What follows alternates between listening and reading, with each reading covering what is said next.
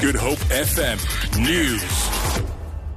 As the ANC prepares to elect its new leadership in December, its youth league says it will avoid electing leaders who will protect what it calls white monopoly capital. This came out at the ANC Youth League's media briefing in Pretoria. The league has accused Finance Minister Pravin Gordhan and Deputy President Cyril Ramaphosa of collapsing SAA to benefit private business. League spokesperson Mlondi Mkhize says they want government to move SAA from Treasury back to the Public Enterprises Department department. Comrade Pravin Gordhan appointed a consultant which serves as a board consultant called Seaview Perry. And that board, the first thing it does, it tells SAA that it must take every other thing to a company called Bidvest. Who is at Bidvest? Amongst those that we know at Bidvest is the Deputy President of the African National Congress, Comrade Cyril Ramaphosa. But who else is there? It is the minister himself, Pravin Gordhan. Above that, you are told that SAA must close some of its routes. And who must take over these routes? It is Com Air. And who are stakeholders at Comair? It is Bidvest and Comrade Pravinu owns nothing less than 20% of Comair. Cape Town Mayor Patricia de Lille says the city will in the next few months be taking Eskom to court for an alleged failure to allow the city to buy power directly from independent producers. De Lille was speaking at a launch ceremony for a renewable energy plant that will produce energy from waste. About 600,000 tons of organic waste will be pr- processed into gas at the Athlone-based 400 million rand factory.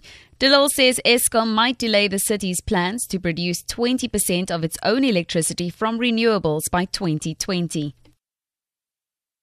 We want to buy directly, but to buy directly from the IPPs, we need permission from the minister that must consult with NERSA.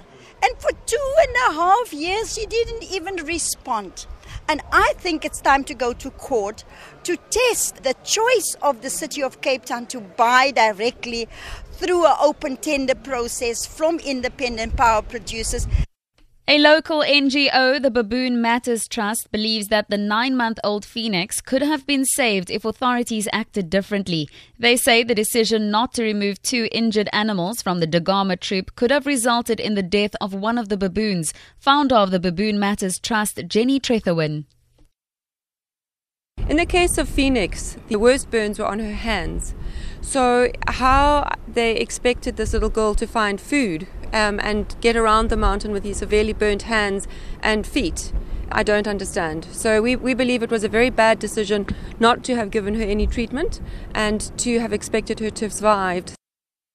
To end this bulletin, President Donald Trump says he believes torture works, but he will defer to his Defense Secretary James Mattis and the Director of the CIA Mike Pompeo on whether to reinstate interrogation techniques such as waterboarding. In an interview with ABC News, Trump said the U.S. has to fight fire with fire in response to atrocities committed by the Islamic State group in the Middle East.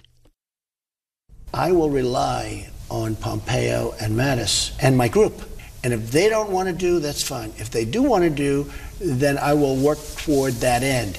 I want to do everything within the bounds of what you're allowed to do legally. But do I feel it works? Absolutely, I feel it works.